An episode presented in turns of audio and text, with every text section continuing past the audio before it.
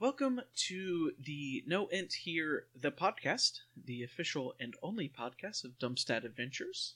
I am one of the hosts, Stephen. I am the other host, Chris. We are uh, starting up a podcast for Dumpstat Adventures. Uh, Dumpstat Adventures is a blog where Chris and I talk about all the different things on our minds, which anything from GM advice to the player's perspective of D and D and tabletop role playing games, and then also we do the occasional deep dive where we uh, look into the past editions of like the Wish Spell, Fireball. Uh, I think right now Chris is currently uh, writing a thesis on the Barbarian and its many iterations throughout. Barbarians suck. Well, I can tell that won't be biased at all. I No. look forward to editing that article. Every other line will just be Barbarians suck. Barbarians No. suck. Why are they so overpowered? They're so overpowered, but we digress. Yes, um, you can find that at dumpstatadventures.com. Uh, the last two deep dives were the Fireball, and we just released the Wish spell, which, kind of What? dates us. yeah, well, dates me. We're trying to go through and find some of the more iconic uh, things from D&D that have, you know, morphed and just changed over the years. So I'm the old guy. So I started off uh, playing uh, AD&D, and Steven has come to the game a little later in life and knows 5e. It's an interesting look at some different things. I mean, i the wish spell, for example. Uh, holy crap! As we've done this, we've noticed that uh, Gygax just doesn't like players that I understand much. that. Yeah, I As a it. DM, I understand not liking players. Y'all do some stupid shit. we do all the time. But the the GM advice is interesting. Steven gives some not only just advice for players, but some uh, concepts that you can use. Um, hopefully in your game uh, that might make it a little My advice easier. is not for players. My advice is for the for GM. GMs. Yeah, sorry. Uh, players, it's mostly bitching about GMs. No, it it's it's a standard look. It's a lot of the things that you go online and look at now, like different types of players. Yeah, you know, and you have the metagamer and the noob and those kind. And. And the and the problem with all those is that it's it, it seems to be more like GMs are the ones that are talking about these different type of players. It's rarely the player's perspective. And Right. So what Chris is bringing is as a player, how does he see things on his side of the table? Whereas you know I get to sit behind my beautiful DM screen on my big throne and look down my nose at everyone. Chris is kind of in there with the rest of the peasants, yes, uh, reporting on them oh, and gr- snitching on them. to oh, me. great arbiter. So- Great arbiter in the sky. Great arbiter in the sky. As you can tell, Stephen likes power. So you can also find us at Twitter at come on, Stephen, help me out here. Stat underscore dump. Excellent. Go on there and uh, you know, we're usually uh, well, let me rephrase that. I'm usually the one posting stuff. Stephen says, "Are you really bored? Why are you what are you doing?" So, Yes. uh, if you send anything to us, if you add us at all, uh, Chris, I'm sure will immediately like it and then start following you. probably He's like a Um, teenage girl. uh, I'm desperate for friends that I'll never meet in the adoration of uh, people on the internet. I don't need friends. I just need your constant approval. That's why I'm doing this. Fantastic. So that's us. A relatively uh, new site, and obviously this is our first podcast, but we're trying to hit it in a lot of different angles. We are also getting ready to put out one shot with the potential of being a trilogy. Correct. Well, uh, as the same day that the podcast goes out, the adventure will also be released on DM's Guild for free. Mhm. Hope you guys check it out. It's called Druid in the Sewers. Uh, you can find a link to it on our website, dumpstatadventures.com, or just go to DM's Guild, and it should be there, unless things go awry and it takes a couple of days to process. Right. So keep an eye out for that. Also, there is a podcast episode titled Druid in the Sewers that will go over uh, kind of our look at the adventure, give you a little bit more information about our design thoughts and ideas. Uh, nothing too nitty gritty like the mechanics of things, but it, it does touch on a couple of things that uh, we found interesting and wanted to share with you to give you a little bit more ideas as to how to properly run it. If you're a player, it might not be too interesting. We are going to talk about a little bit about GMing and kind of the scary side of it. Like for me as a player, I only started D and D about two years ago. I was a player for uh, probably a total of eight nine months, Mhm. um, and then I had a bit of a hiatus in there, and then I went as uh, straight to DMing. I really enjoy Power. not necessarily power. I more or less uh, really like knowing what's going on. Players, you kind of have to wait your turn as the, the arbiter uh, kind of goes around the room trying to see what are people doing. And I kind of like it's always my turn if I am the GM. You know, uh, everyone's looking to me. I'm getting constant approval to feed my fragile ego. I really enjoy. I really enjoy doing it, and you know, I sometimes I wonder if I have a I have a different idea as to as for enjoyment. As I read all these blogs where you know, players are like, "Oh, I could never DM. It's too much work," or you know, there's too much pressure on you. It's like, oh, I don't really have that much pressure on me. I just kind of sit there. And my style is very much uh, kind of improv and off the cuff type things. I don't prep too much. I have a couple of bullet points as to what will happen with uh, these type things, but I really let the players work their way through the adventure. I don't have anything set in stone that needs to happen and stuff. And so I have a very prep light mentality towards it, and maybe that's what kind of scares off players is they think they have to prep so much stuff. And now, Chris, you're currently a player in 5e, but Correct. you used to DM for 2e. How was being a player back then and a GM then versus being a player now? Well, it was a lot of work because back then you had, well, you had a lot of resources compared to now. Now they just put out these gigantic books that, you know, take forever to read. You spend half your life flipping through to try and find the map for the room that you're on. Back then they had modules, and they were basically the original one shots. Um, they were anywhere from 15 to 20 pages and they would release one one probably one every month and you could probably run them. Some of them the shorter ones were one shots some of the longer ones you could probably run for two or three sessions. I still have all of mine um, and i think i have pretty much all of them.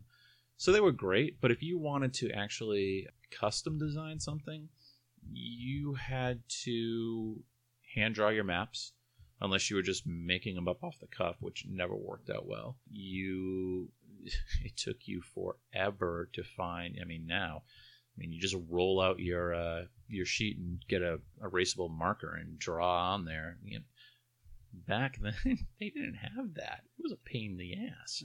It was different.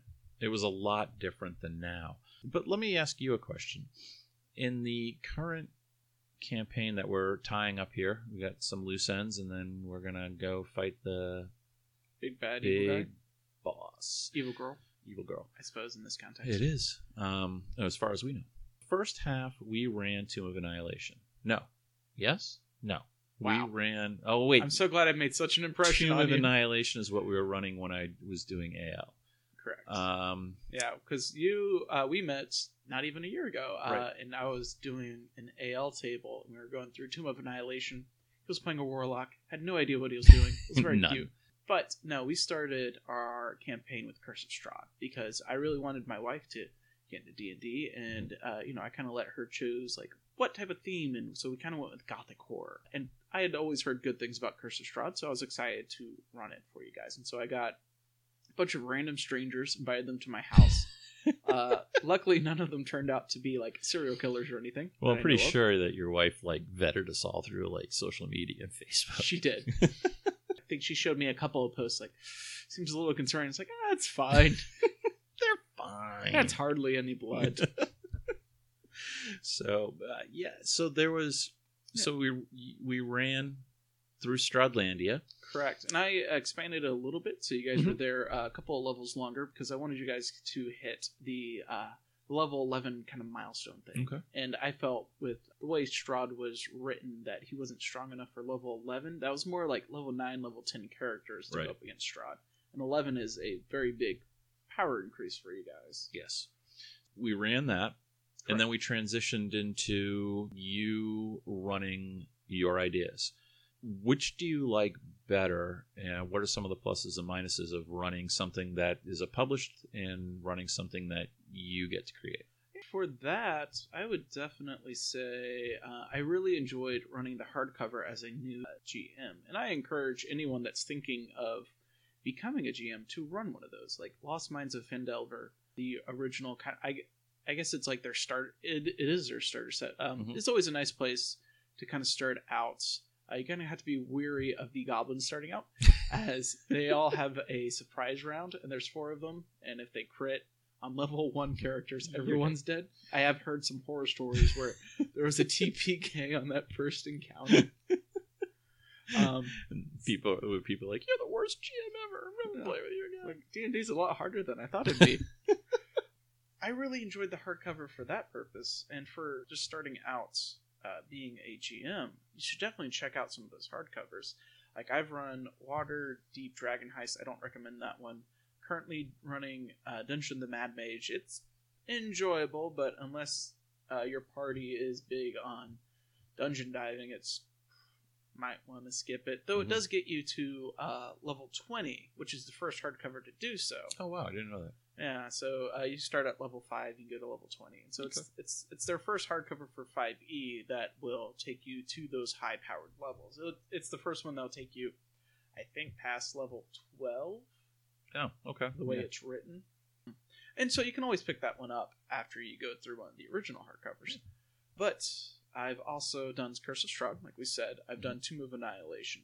Tomb of Annihilation is pretty fun, um, though the end of it is a like a small dungeon dive that Right. uh, is is more of like haha you died type things, which I might have said three or four times.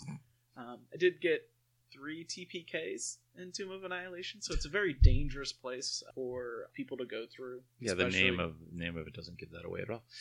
Uh, Oh, I never got that. Yeah. Oh, how about that? okay, as a new GM, then the books aren't short. No, they're not short. And Um, did you that's find that? Well, I found that to be very interesting. There's a lot of information in there, but a lot of it's incomplete. And so when I was first starting out, I was like, I feel like they forgot to put stuff in there. And then I realized, you know, as I read more through it, like they did without on purpose to uh, allow you to have a little bit of fun with it, to allow you to put your own spin on it. You know, you're not just like, and the players walk into this room, and this and this happen. It- you know, it's it's more of you know, all right, so you guys are walking in this room, awesome. So uh, this is going to happen, followed by this, and you know, it- you have a lot of freedom there. And I really liked uh, Curse of Strahd um, because of that gothic horror. Though you do have to be a little careful that you don't go too dark every single session, or else it becomes a drag, and Yeah. people don't want to stay in Strahd. And we completed Strahd in three months, but that was meeting twice a week for four to five hours Right. Tuesday and Friday. And so, you know, that that was probably, you know, a regular group that meets once a week. It'd be more like six to seven months that would take them to complete through it. I didn't realize we did Strahd in three months. We uh yeah, we ran through that really quick. Yeah. Well, I guess, me- I guess meeting twice a week. Oh yeah. Meeting twice a week really helped you guys get through that. It's it's great when you find a group. excuse me. I and- don't recommend doing two sessions every week with the same group. I especially don't recommend doing three sessions every week with two different groups. Yeah. That's, no, that's what I was doing. It's always good to find a group of people that have no lives, so that you can just play as much as you want. All right, so we you you get through Curse of Strahd, we move on to you getting to create. Yeah, I, I really enjoyed uh, homebrewing uh, the adventure. I wasn't sure what to do, and so I was planning way too much. For me, I was creating way too much information, and I was spending way too much time doing that. I was not enjoying coming up with conversations you guys may or may not have. I wasn't enjoying coming up with events that you may or may not see in the city. And did you find that frustrating as a GM?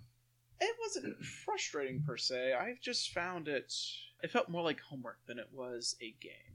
And Mm. part of being the GM is that my fun is derived from not just playing the game, but with coming up with ideas for the game. Okay. Uh, but this was becoming more homework and stuff. And so we started. I decided uh, after they killed Strahd that basically Barovia kind of crumbles away into the Shadowfell, and the heroes, for lack of a better word, uh, are transported into Sigil, the city of doors, because I really wanted this to be kind of a heavy uh, exploration through the planes type thing. And so they arrived in Sigil. Uh, they get to Hestavar, which is the demiplane for Ioun, Erathis, and then some other god. Mhm. And so it's just like this huge place, uh, chock full of wealth and majesty. And you guys meet this one planescape captain, uh, Captain Jadak, who's a Githyanki who needs your help. You guys get to meet a an astral dreadnought, which you guys escape with your lives. And then Barely. after all this craziness, you guys arrive back onto the material plane, and we went to a homebrew world. And so, from Sigil to the Astral Dreadnought, I was planning way too much stuff. I was coming up with all these ideas that never happened, or had like a one percent chance of happening, just in case. I need to be prepared. Right. Strahd had all this information for me to work with. I need to have that same information for the home campaign. No, I, I really didn't. Once we got into the material plane, after about four or five sessions, I started planning less and I started leaning more on improv and things like that. And I would say that's probably the hardest thing about starting out as a GM is figuring out how good are you at improv? How much can you improv? And those that might struggle with improv, and I've heard Matt Mercer, not to compare myself to him, uh, say like improv is the single greatest thing that has improved his GMing abilities. So if there are improv classes for you and you have the disposable income, I'd highly recommend doing improv classes. I haven't done them personally because I'm a cheapskate and I don't like spending that type of money and I don't like other people interacting with people that much.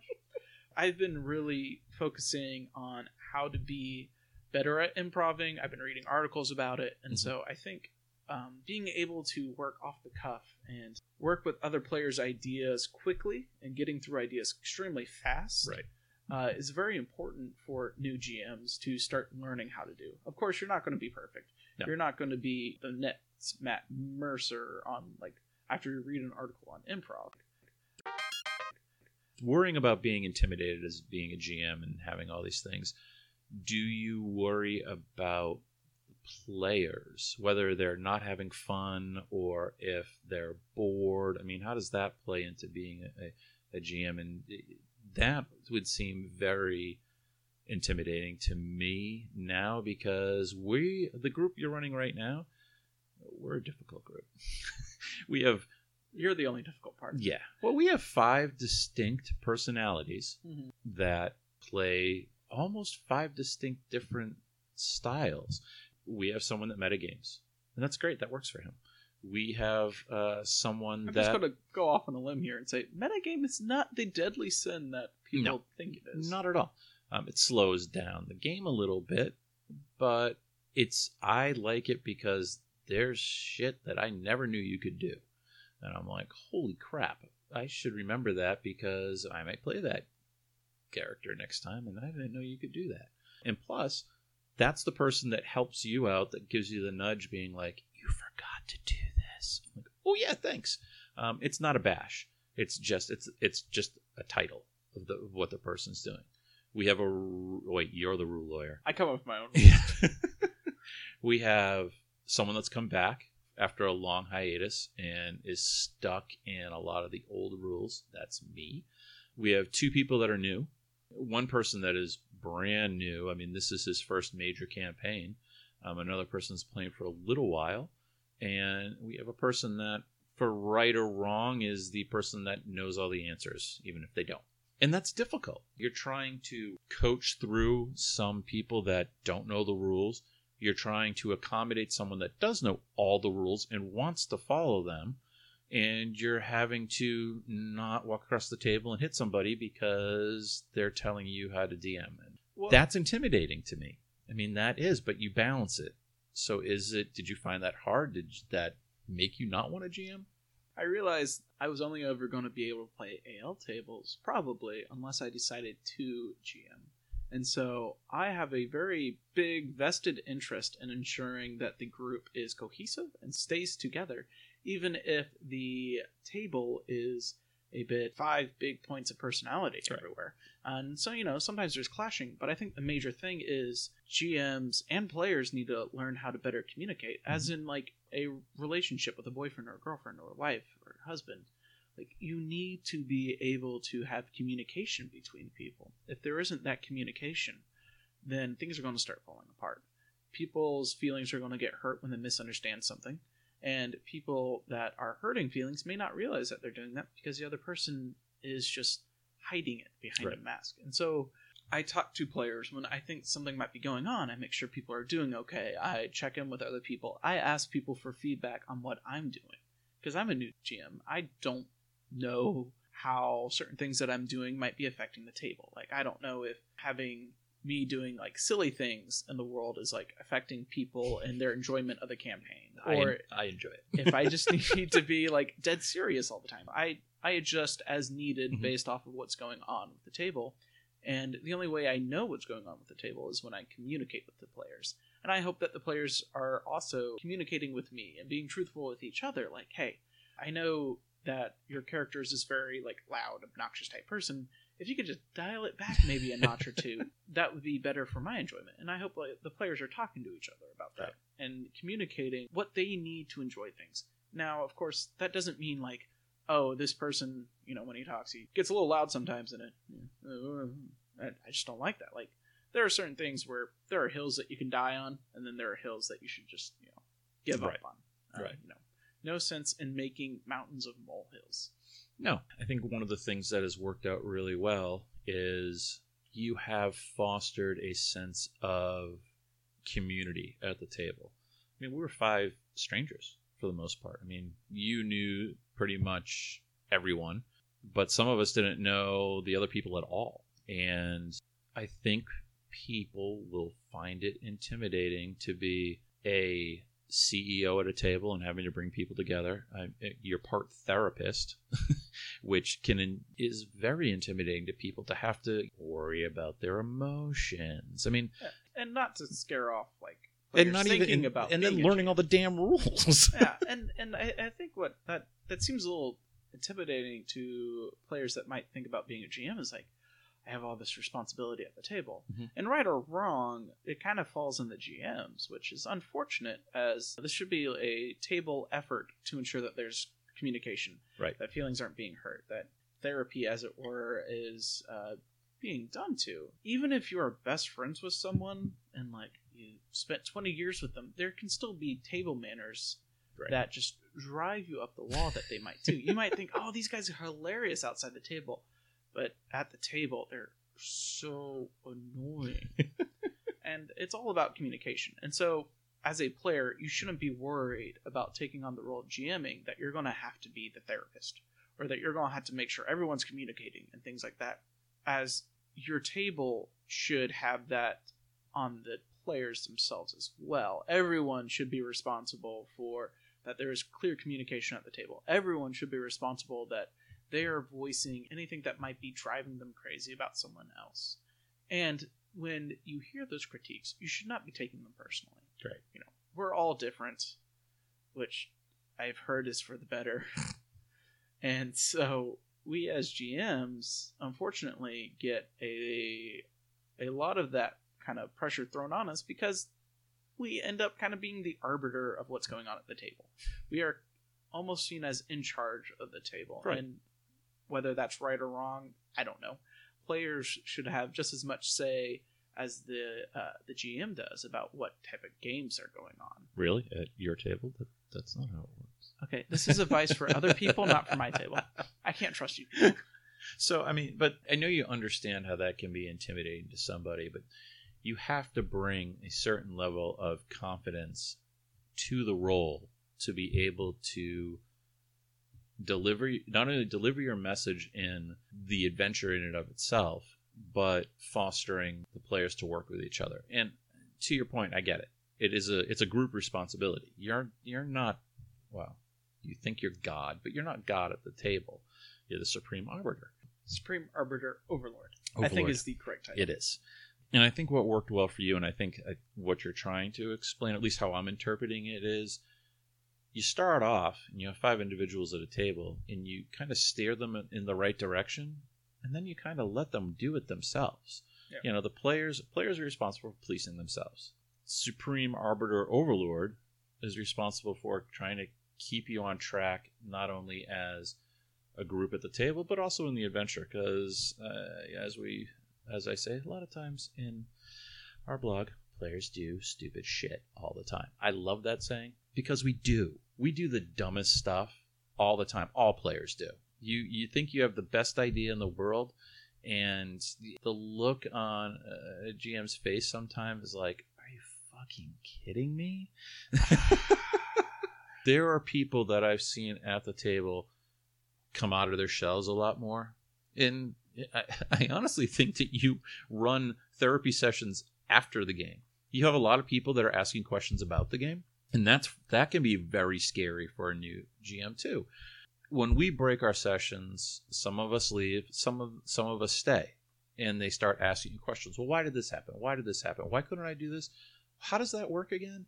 And and they're looking at you like I have all the answers. Uh, do you? I mean, can't that, isn't that scary as hell? Well, going on with that and taking that with like learning the rules and stuff. I don't know all the rules of D and D. Oh, so you're just telling them I don't fucking know. Read the book. Well, uh, partly, but kind of as the scary thing about being a GM is you have the final say at the table. The Mhm. players may dislike it, but they need to respect that as a GM, you're not trying to fuck them over. You are not putting them over a barrel on purpose. I when I have to come up with rules on the spot, I am the first thing that pops into my head is player fun and is this breaking the game? I try to keep the game as non-breaky as possible uh, because if we don't have rules, then we're not really playing a game. Okay. Uh, the games have rules. If they don't have rules, then it's not a game. I don't know what it is. It's free form improv, I guess. Right. And so the rules are important to make sure that players understand what they can and cannot do, and that ensures that they have fun the entire time. If they try to do things they can't do, like, oh, I'd like to sprout wings and fly off this cliff, it's like, uh, Yeah, you jump off the cliff. Yeah. with no magical abilities. All right, go ahead and jump, see what happens. I'm just gonna let you know, wings are not gonna sprout, and if you still want to jump, that's great. What is that? You clearly had some great D6s? mushrooms. Yeah, 20 d6 bludgeoning, and then the freezing water, uh, 20 d6 cold. Yeah, that sounds right. And I guess that's the difference between a, a person's personality that wants to GM versus playing. I like playing. Yeah. I, I mean, I, I DM when I was. I never liked playing that much. See, I love playing. I DM'd all the time, and it was great. But I wanted to, I wanted to play, and it wasn't. It wasn't as much role playing then. You didn't do things outside of the battles. The role playing was trying to do crazy shit with your sword and jumping off a wall, and you got to act that stuff out. You know, we were kids. You're yelling and screaming, you're having a good time, but there wasn't okay, you're in a tavern and you're talking and you're planning on doing all this stuff. 5e allows you to immerse yourself almost into a character. And right or wrong, its critical role has had a huge impact in that. They see these people acting out their characters all the time. And that looks like a blast. It does. And that's what I want to do. I watched it and I'm just like, this is so much fun. I can't do any of the voices, and I don't have the acting chops that some of these guys have. But I don't give a shit. It's like doing karaoke. You don't Well- care how bad you sing when you get up there. You just have a good time. To be fair, it's it's not necessarily acting what they're doing. They're doing improv. Right. Improv and acting are completely different things. Impro- a- acting is more of going off of a script. None of them have scripts. No. What they're all doing is improv, and anyone can, you know, eventually get good at improving. True. That to me is fun now. And even that can be intimidating for people. Oh, Having yeah. to role play your character correctly, and it's nice. It's nice to play with a group of people and see people start coming out of their shells and start developing their characters and start having fun with it. beginning of any campaign with new players, a new table, like people are going to be in their shells. They don't want to be the first one to uh, have people think they're being silly. Right. And kind of as the GM, it's my you- you say it's Responsibility. my table, that type stuff. It it, it does kind of become my responsibility. Mhm. I have to be the first one that's willing to be silly. I will be silly the first one, and then people start breaking out of their shells once Correct. they see the GM is kind of taking the lead and doing the voices or describing off the wall type things, they'll start getting into the groove and start being silly as well. And they'll start breaking out of their shells. And unfortunately, GMs kind of feel like that they're responsible for the enjoyment of the table. That responsibility is on everyone. A player's responsible for their own fun. They really are. That being said, they're also have to be responsible for making sure that everybody's having a fun time. It doesn't just land on the GM. And that's important to know as a new GM. Mhm. That everyone's fun is not your responsibility. Right.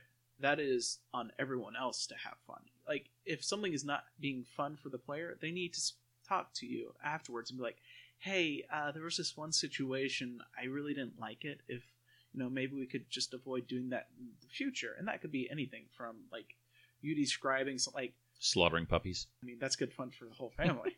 but like, if you're like, do you you're describing a scene? It's like the spiders like jumping out of like the cupboards, and like they have like an intense arachnophobia. like that's something you need to be mindful of. Right. I know these people really don't like spiders. I'll just avoid talking about spiders. It's not that big of a deal. If you are being such a hard ass, it's like it's just spiders. Get over yourself. Like you're being a dick. and you need to have a moment of self reflection and be like, if they don't like something, that's fine. You know, that's not something against you. That's just them. And you need to adjust accordingly, or else you're not going to have that fun at the table. And if you're not having fun at the table, what the Why fuck are are, you we doing table? for Yeah. four to five hours a week? And then all that time you took prepping. No, I'm just going to your house because you make great food. I guess one of the last questions I want to ask is what, and this can be very scary for people. What do you do when there is a player that's just not fitting in at the table? And I equate it with if you you have any responsibility or any people that you work with that report to you and they're not doing a good job, you may have to let them go. And firing someone in a workplace is very scary for people. People don't want to do that. Most people I know avoid that at all costs. Yeah, I mean, everyone, well, Not me. I most loved- people try to avoid confrontation. I when I back in the day when I was working in the corporate world, everybody called me to fire people because I just didn't give a shit. You know what? You're not doing your job. Get out. You're at a table, and you're the GM, and you know this person isn't a fit. All the other players are coming up and being like, "Why is this guy such an asshole?" Or "Can you have him stop?" And it's going on and on and on. You realize, you know what? I need to do something about this. And unfortunately, the thing to do is tell him this isn't the table for him. That's If- scary as shit. There's, and you guys can check the footnotes to the show. Uh, show We have notes. footnotes. I'm going to add show notes. Oh, sweet. There is a beautiful chart that uh, I don't even know who did it, Oh, uh, but it's shared between everyone. You talk to the person. If that doesn't work, then you talk to them again. If that's like, so long as you're communicating with them and they are trying to change, keep them on. Mhm. But if you keep talking with them and other people are talking to them and they're not changing, just kick them out.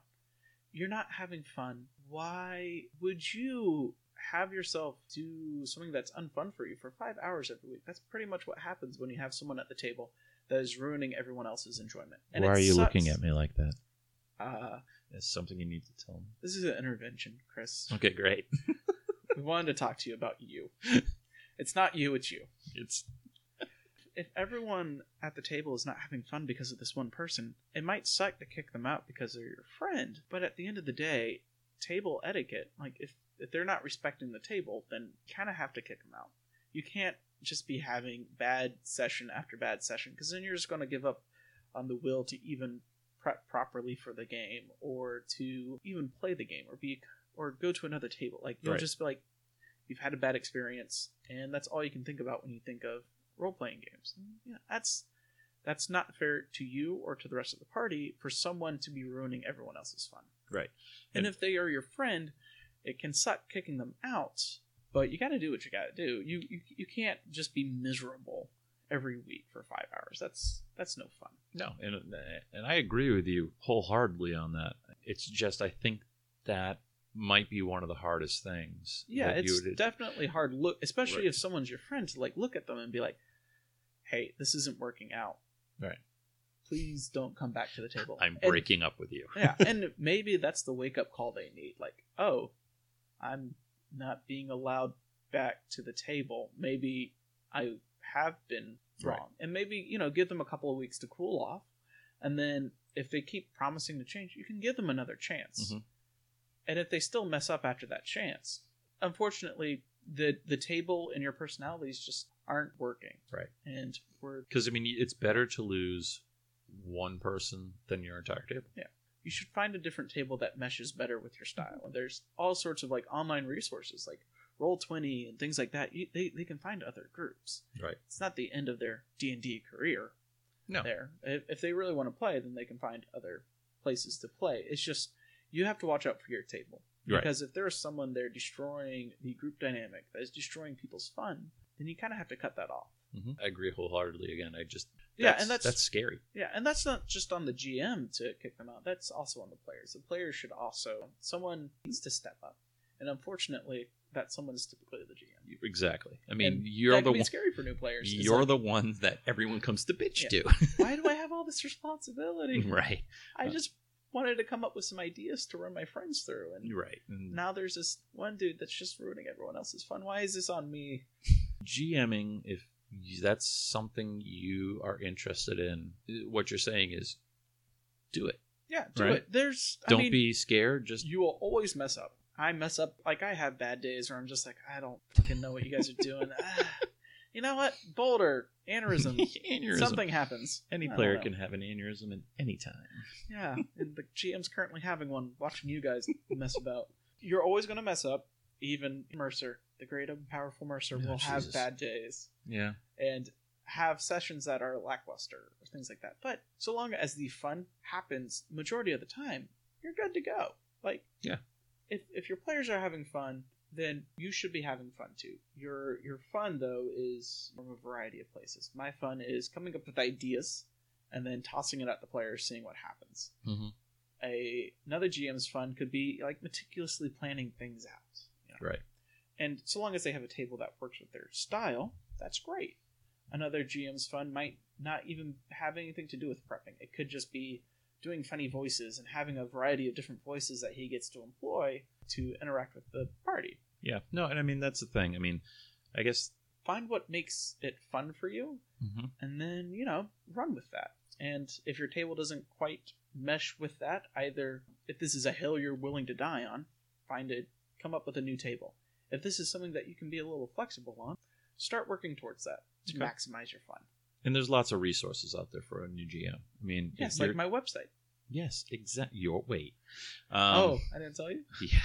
You're getting kicked off. Mutiny. Um, the that'd be more of a hostile. Dumpstatadventures.com, just so you guys know. run by Steven. So that's one of the things now. I mean, I don't want to DM. I love being a player right now. I mean, maybe down the road somewhere, but going into 5e, I was like, there's too much. I mean, I can't come up with anything, and I don't like w- reading through a book. And then as I started doing more research, there there are so many references out there to help you through. I mean, just go on DM's Guild and get a couple one shots and read through and be like, oh, and just follow some simple things to start and don't be freaked out of all the things you have to do. So that made it a little easier to think like, oh, one day maybe I will be a GM. But right now I'm having way too much fun being a player. Yeah, I this is a topic for another time, but as a player, I always felt like I needed to do more.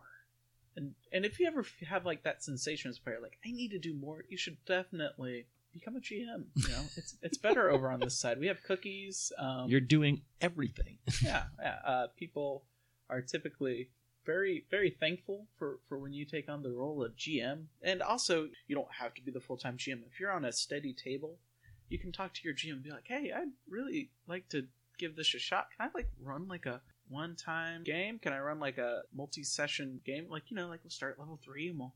Just attack this kobold cave and we'll see where it goes. And you know, Stop with the kobolds. The kobolds are the greatest great ever. you know that's going to be a deep dive, right? I can't wait. Yeah, I mean, it's a personality thing, and being a player has its own challenges. I just don't think I'd be ready to take on the challenges of being a GM yet, but I am not scared to do it. I'm having, I'm enjoying myself now. there's nothing scary about GMing. I when I first started, it was I was more nervous about uh, ensuring people had fun. But if people aren't having fun, I expect that they will come talk to me. That is Yeah. what I have told the table time and time again. I am there to listen to them and listen if they aren't having fun. And Don't. how many people come to bitch to you about me? No. Yeah.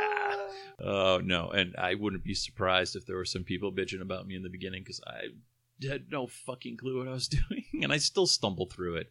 And uh, Uh, just one quick thing about rules. You don't need to learn them all. It's fine. Mhm. There's a poorly managed index page at the back of the DMG and the PHB. You can look it up on the spot or Mhm. come up with your own. No one's going to expect you to know all the rules. And if they do, they're being a bit ridiculous.